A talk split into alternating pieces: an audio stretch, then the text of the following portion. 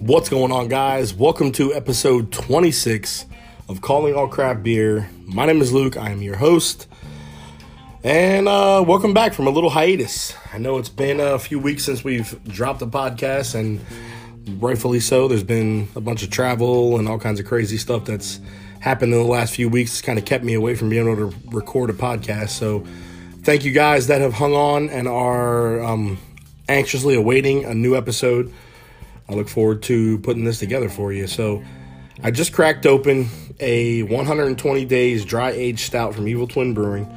This is a 17.5% ABV um, Imperial Stout. And uh, yeah, I haven't tasted it yet, so you're going to get the first round here on the show. But there was some action when I opened this thing, man. There was definitely some distinct carbonation, some bubbles, and uh, all I smell is coffee. So let's see with the first little dab here, but it is still a little cold.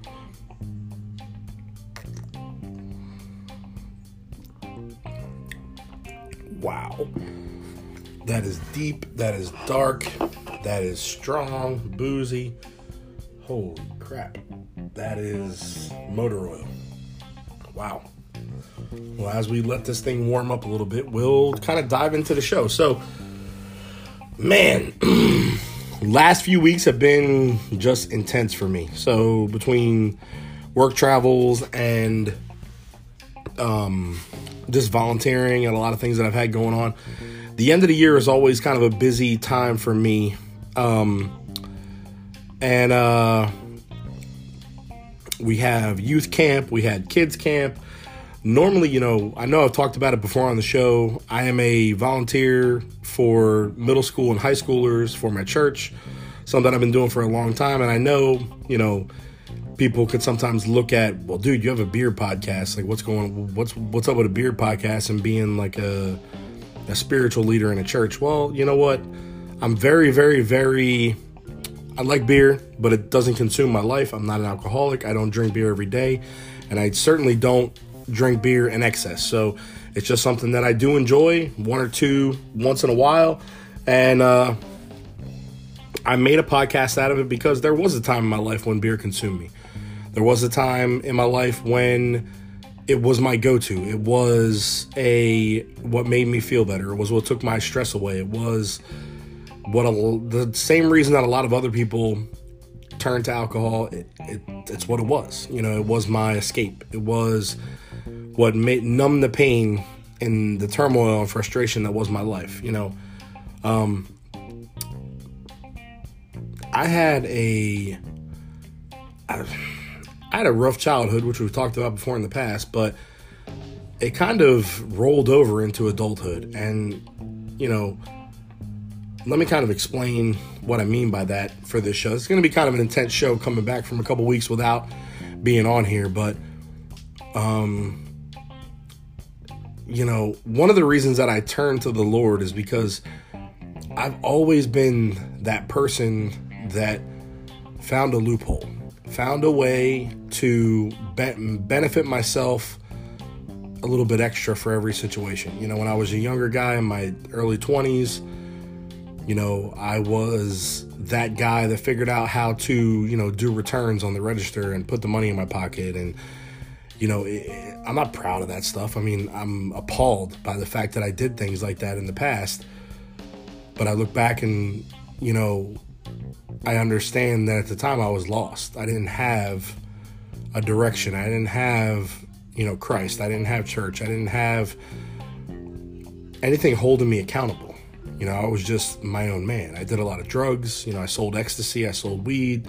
I sold cocaine. You know, there was a lot of things that I did back in the day that um, I look back at now and you know, one part of me is just like thrilled that I never got caught.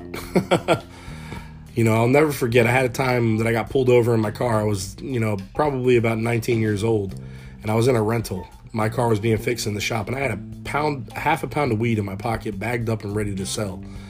And I got called out of the car by the cop, and I'm freaking out. I mean, I had a bulge in my pocket that was huge and this guy calls me out of the car. And ultimately, what ended up happening is my mom owned a townhome that was actually being rented out by other people, and they had been called in for a domestic dispute. And the cop asked me, you know, hey, what's going on at your house? Because the, the, the address that was still on my license was that home. Thankfully, it worked out for me because, you know, I played on it and I was like, oh, yeah, you know, my mom and dad are fighting, and that's one of the reasons why I was speeding, and I apologize.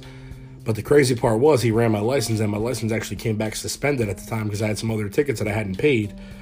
But thankfully, he allowed one of my friends to drive the car, toss me in the back seat, and let me go. So I didn't get caught. But I just think back on times in my life like that where I was shown favor or grace, so to speak. And um I don't know why. You know, it's uh I wasn't close to God. I didn't have faith. I didn't have anything, you know, at that point. I was literally just a heathen and just a young kid that didn't care and, you know, and it it just it was the life that it was. So moved on and uh, let's let's go you know kind of like leave that in the past and talk about the past few weeks. So um, a couple weeks ago a couple weeks back i went to youth camp. Now youth camp is middle school and high school age kids. And i actually myself and two other female leaders led a group of middle schoolers and some of the kids we knew some we didn't and uh, camp is a competition, so you get points for a lot of things. You get points for honor, you get points for organization, you get points for manners, you get points for um, winning games, you get points for winning contests, you know, for skits and dances and all kinds of crazy stuff. It was a four and a half day trip. We were actually out of town. Went to a camp in um, center of the state that is pre-existing and kind of just they have dorms and they have you know a sanctuary and a gym and a mess hall and a lake and all kinds of cool stuff already there. So i'm to tell you what guys. I've been in youth ministry now for 14 years. And in 14 years i've experienced life change i mean in ways that i can't even express. You know previous church to this one that i was a youth leader at for a while we had we would go to an event called Acquire the Fire. And Acquire the Fire was essentially a day event for high school and middle schoolers. And it was, you know, one of those things where in a single day you just saw people, barriers broken down, walls broken down, just people like coming to Christ and just making the decision to you know, walk a better path, to make better decisions in their life. And it was just, it, it was a truly groundbreaking, truly heart filled, you know, experience. But camp was that times 10. And, uh, you know, the first night that we had what we what they call team time, where we got together as a group and we talked about, you know, we had some specific questions that had to be asked that were part of the curriculum but then we had some time where we could just kind of open up and talk. And I had sixth graders. Sixth graders. I mean, these are kids that are typically 12 to 13 years old, you know, coming forward and talking to us about suicide. Suicide. A sixth grade kid. And I know you guys that have listened to the show religiously know that I just lost a friend on New Year's, you know, Derek, to suicide. And that really hit home for me. You know, these are kids, 12 years old. And they feel like they have no recourse but to kill themselves. Some that actually tried, attempted it, and were Baker acted and had to go through that whole scenario with their family of attempting to take their own lives because of because they felt unwanted or they felt ousted or they felt like they weren't part of something or they weren't loved. I don't even, you know, I don't even know. Like, it was truly heartbreaking. I mean, I listened to some of the things that these kids talked about. I mean, we don't, you know, as parents, we don't understand always what the kids go through because a lot of times kids they don't want to put an additional burden on the parents. Some of them, some of them do, and they, you know, open up and go crazy. Some of them don't say anything and they kind of hold everything in. And, you know, my daughter's mom and I were never married. We were together. We moved to Florida together. We were together for about five years. So when we separated, it probably felt almost like a divorce, but we were never married. So it wasn't an official divorce. But I look at that whole scenario now after hearing these kids talk about divorce and how they felt like it was their fault and how they felt like they tore their parents apart and how they feel you know i had one young lady that that talked multiple times about how her mother had attempted suicide and that she felt responsible for that. And i'm like that's not your fault. You're 13 years old. That's not your doing. You have nothing to do with that. You have no control over that. And there's no reason on earth that a 13 year old kid should suffer that burden. And I mean, it truly changed my life to the point that, you know, I just, I, I, I came back a different person. I came back someone who, in, you know, prior months, prior years would have, you know, not been as patient, would have jumped down somebody's throat in the instance of something stupid, despite being a Christ follower and being a Christian and loving people it's very difficult to shine a light all the time and to be positive and to not take you know not to get upset with people because of stupid mistakes and stupid decisions and things that are said. And i think going to camp and seeing these scenarios with these kids truly changed me in that i have greater patience. I have greater understanding and awareness of what other people are going through. And it's just it's given me that it's softened my heart to the point that even if I'm driving down the road and somebody cuts me off, you know, I may have in the past, you know, tailgated them and flipped them off and honked at them and went crazy and act stupid and got road rage. And now I just kind of think to myself, well, you know, maybe there's something important that they need to get to. And I just sit back and relax. And it's not going to last forever. You know, things like this, what happens is you're impacted by something and it makes a distinct change in your life for a short period of time, but eventually you end up going back to your old ways.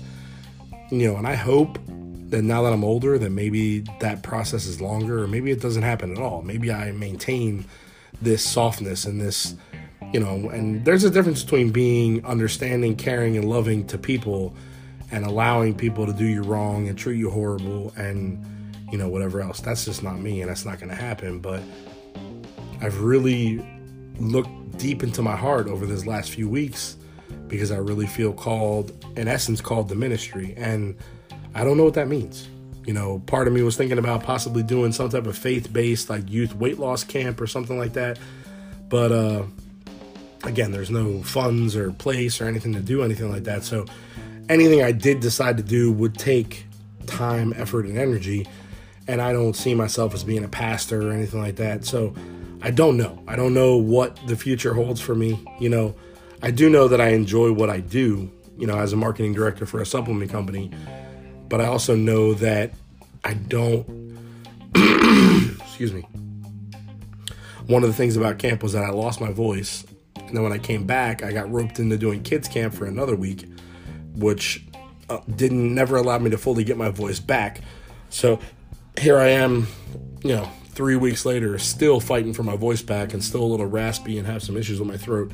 So forgive me for that. But what I was getting at is, you know, I enjoy what I do, but is it long term? Do I see myself retiring, you know, from, you know, Project AD and which is the company I work for right now and being, do I see this as being long term? You know, I wish and my boss would tell you otherwise but i i don't know you know? I mean there's no 401k you know? There's no benefits there's no anything to being part of this company and right now i'm barely scraping by. You know i'm making enough money to pay my bills and have a tiny tiny bit left over every month and it's just not enough to expound upon anything further down the road you know I mean, I'm going to tell you guys a silly story. You know, my laptop broke and I can't afford to buy a new one.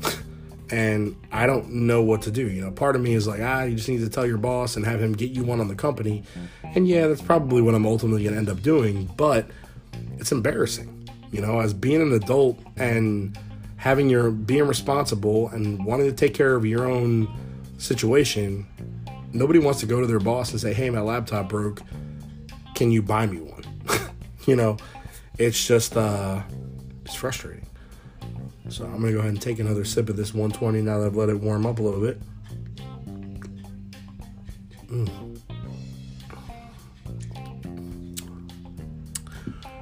Woo, all right. That is strong. 17.5% ABV. Wow.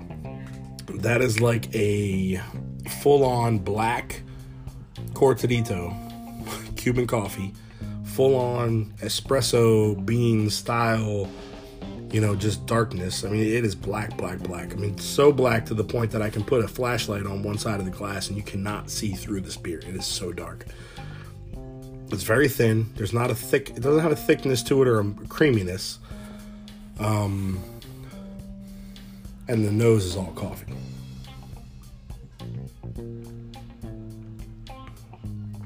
As of right now, I'm not getting any other flavors than coffee. And uh, but it is delicious. I'm a coffee fan, so you're not gonna, you're never gonna do, go wrong by me with coffee. So diving back into the last few weeks, so kids camp was great. The, the younger kids, you know, we actually led a group of kindergartners, but it's very different. It's fun, it's energetic. You know, it's not as spiritual as the middle school to high school camp is. You know, you know, we did have some kids who raised their hand and essentially accepted Jesus Christ as their savior from what we know, but a lot of it I just feel they don't really understand. So I don't I take that with a grain of salt. You know, the middle school kids are a little bit different. They're like I said 12 through 18, so they understand. You know, they get the concept of what it means to accept Jesus Christ into their heart and to be saved as a Christian and it's a uh, but the camp itself, man, I mean, it was just so encouraging, so phenomenal. I mean, I saw kids, dude. I'm gonna tell you a fun story. We had a little, one little dude that was uh, going in the seventh grade. He's a sixth grader going in the seventh grade, so he starts seventh grade this year. His name is Evan, and he had never been away from home before. And he is this little tiny nothing, you know, glasses, you know, every for every sense of the word, you would look at him and think that he was kind of like this little nerdy kid but he was such a good hearted, just sweet kid. I mean, immediately I, I was drawn to him because he kind of, you know, set himself up to be the outcast from day one. I mean, he wasn't trying to be involved in anything. He was kind of standing aside from everybody. Every time we would walk somewhere, he would be in the back. So I made it a mission, you know, to to support him, to be there for him. And the first day, he just lost it. I want to go home. I don't want to be here. I want to be with my mom. I miss my family. I mean, just bawling. I let him call his mom, and he lost him on the phone. Mom, I want you to come get me. I can't stay here. So I made a deal with him. And I said, listen, Evan. I was like, brother, you know, this is life, dude. You're gonna you're gonna come across difficult situations, tough things that are gonna happen to you, and you're not gonna be able to turn to your parents. You're gonna have to do it on your own because you're gonna have to be strong. Give me one day. Let's see how things are tomorrow. And then you tell me how you feel. And we'll go from there. Second day comes. Still, he was good all day. Through the events, through the fun, he had no issues. As soon as it came time to call his parents again, he lost it. Telling, you know, in the corner with his head against the wall, telling mom and daddy wanting to come pick him up throughout this this whole process, I was in touch with mom and dad. kept kept kind of letting them know how he was, you know, because I told them I said, listen, you know, he's like he's been fine all day, and it wasn't until it came time for him to be able to give you guys a call that he broke down and got upset.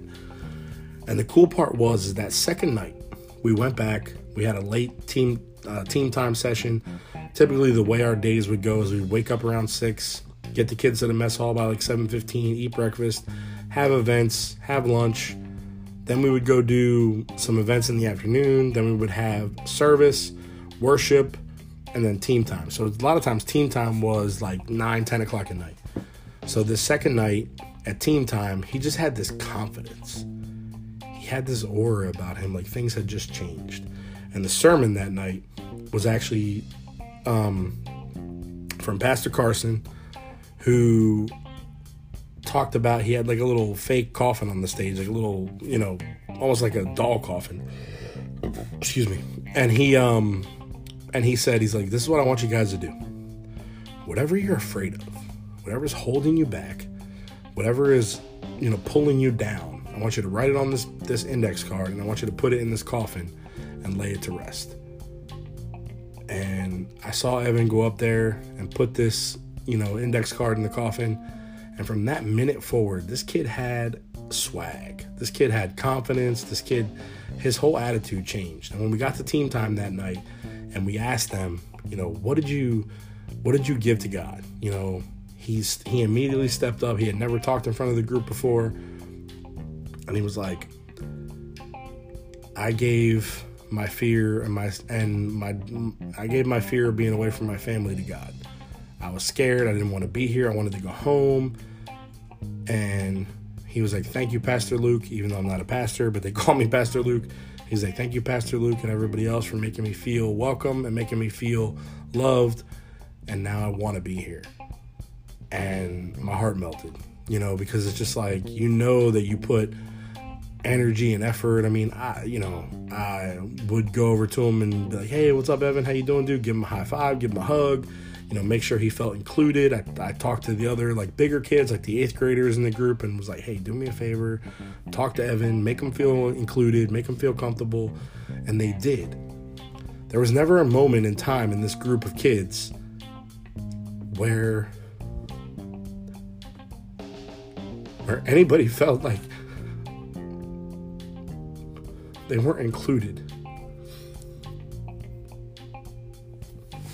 And it was just amazing, dude. Like, I mean, you look at kids, you know, 12 to 15 year olds or 12 to 14 year olds, these kids can be awful, dude. They can be mean, they could be just torturous. You know, I mean, like I said, we had kids in our group that like talked about suicide, and I just suicide because of their peers and the way the people made them feel. And then we never, never had this in our group. These kids supported each other. These kids were on point with each other. These kids encouraged each other. They motivated each other. They were there from day one. And half of them did not know each other from minute A to minute B. And I just talk about inspiring.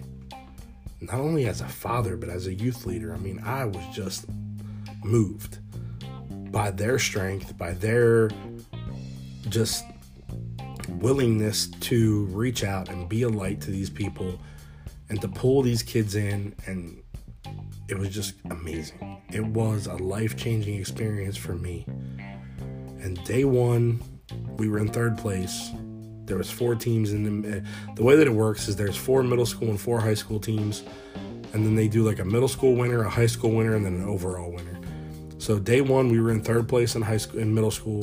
Day 2 we were in third place in middle school um, day three, they didn't tell us. And was it day three they didn't tell us? Wait, we got there Sunday. Sunday night we were in third place. Monday night we were in third place. Tuesday night we were in third place. Yes. So it was three nights in a row we were in third place. Wednesday night was the final night where they actually announced the winners. And uh I just knew, dude. I just had this feeling about me that these kids did it, you know. And not only did we we had some of the smallest kids in this entire camp and one of the things that I was going to say earlier that I redirected myself, I you know, they have this game it's called the harness game and it could I probably have a much better name than that, but it's a four-way harness. So it's like tug of war. You literally put a shoulder harness on you and there's it's a it's four corners and there's you know four one person on each side on each four, fourth corner and they have to pull everybody else to a cone and the first person to grab the cone wins. And let me tell you we had kids half the size of the other kids. I mean half the size. I'm not talking about like 80 pounds versus 90 pounds. I'm talking about at one point we had a kid named Alex who was probably 70 pounds go up against kids that were over 100 pounds, and this kid won. And it was just like, just no quit, just strength, just perseverance. I mean, it wasn't about pulling larger kids, it was about holding your ground, staying steady, being steadfast, and allowing the other ones to wear themselves out to their until there was a point that you could move forward because the other ones could no longer hold you back. And it was incredible. I mean, it was just amazing. You know, we did very, very well in the games. But what really won it for us was just our kids just I mean, just their attitudes, you know, their respect, their positivity, you know, it, it, their chants, their singing, they're standing in a straight line, they're respecting their the leaders. It just, I had 16 kids on my team and boys in my dorm, and I was the only leader. 16 kids, never had a problem once. The first night we were there, I had to tell two kids to stop jumping from bed to bed one time, and that was it. Never had an issue again. Lights out was 11 o'clock. By 11:30 at the latest, everybody was knocked out, sound asleep, and they would wake up as soon as we woke them up in the morning. And I was just, I mean, there were high school teams that weren't as disciplined and as well behaved as my team was. And I don't know if it was a respect thing for me because I was probably the, I honestly was the oldest person there, or if it was simply just, you know, the way that just the kids themselves. I don't know but it was life changing. It was one of those experiences that I'll never forget, something I want to be a part of for many years to come. And it, it just, you know, cemented in my heart my desire to be part of ministry. So I'm going to tell you a funny story. You know, one of the things, when I first got into youth ministry, at the church that I'm currently at, my very first day, I sat down with somebody who was a staff member at the time, and I said, Listen, I drink beer. I don't drink a lot of beer, but I like craft beer, and I have a podcast, or not at the time I didn't have a podcast, but I was like, you know, I have a web page that I devote to craft beer. I drink, you know, three or four beers a week. You know, is that a problem? And he was like, nah, come on, man. He's like, you know, there's a lot of people that enjoy beer, you know, might have even a shot or a, you know, wine here and there. He's like, come on, at the end of the day, Jesus turned water into wine. And we're not, as long as it's not something where, you know, you go out and get wasted and drink, you know, 20 beers in a night and drive home drunk and all this craziness, as long as you're able to control yourself and it's not, a an addiction or a habit or anything horrible like that, we have no problem with that. And I was like, phenomenal. So, and that kind of stemmed the reason why I asked that question. You know, I could have kept it to myself. I could have been secretive about it, but I wanted them to know the truth about me. I didn't want to hide anything. I didn't want to be, you know, have closet, have skeletons in my closet. The I had a pastor at a previous church. His name was Lee and um, he was actually a chaplain in the United States Army.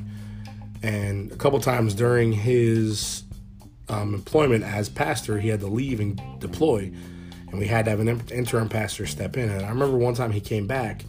this was in like 2000, probably 2011, and I talked to him one day because I, at the time I was leading the youth department, and I just couldn't do it anymore. I was struggling you know, my business was taking me away from being able to actually give the time that I needed to to the youth.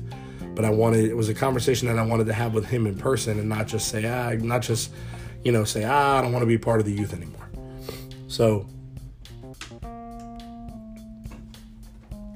he um asked me about coming to lunch one day and we went to lunch and I forget the name of the place at uh, right now. Um, I forget what it was called, to be quite honest. But it was just a local restaurant, and I laughed because I came to meet him, and he was already sitting in the booth when I got there, and I walked up. And about two minutes after I sat in the booth, the waitress walks over and puts a beer down in front of him. He's a pastor. And I looked at him and I was like, You're having a beer? Middle of the day? It's like one o'clock. You know, and he's like, Yeah. It's like, doesn't matter, you know, you can have a beer. And I looked at him and I'm like, But you're a pastor. and he was like, So? Like, what does it matter? He's like, You know, I'm not to have 10, I'm to have one. Like, that's nothing wrong with having a beer.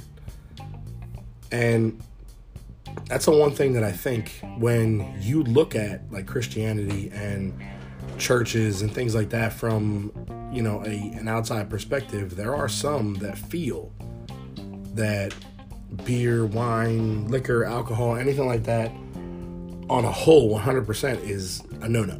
They don't want you to have anything to do with it. You know, they'll take the Bible out of context and tell you that you can't enjoy fermented drink and things like that. And then you have others that are real world that understand and just say, you know what, like it's all about control. It's all about being able to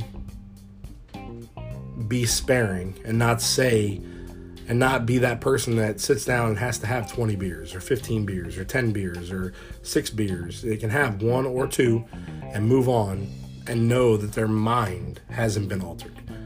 And and that's something that I, you know, it's important to me. And I know a lot of people would probably get mad at me and be like, well, why can't you just give up beer? Well, I can't. You know why I can't? Because I enjoy beer. And it's fair. And the Lord says that I am able to enjoy my life. So I don't want to be, I don't want beer to be taken away from me because it's against my religion. You know, I, I but I also want to be respectful to my God and and treat it as such and be respectful of what I've been allowed to to enjoy and, and you know and just have as a part of my life. So it's it's crazy when you think about it because you know there are some people that I know that probably are in the same shoes as me that are like, oh man, I'll drink as much as I want. Okay, and that's fine. And you're you are entitled to your own opinion. You don't have to think or believe the same way I do. You know, for most people, one 17.5% ABV stout is probably more than enough for an evening. This is my second beer, you know, and I'm okay. I don't have, my mind is straight. I don't have, I'm not drunk. I don't have a, you know, a buzz, so to speak. I'm feeling okay. And, mm, it's definitely a good beer.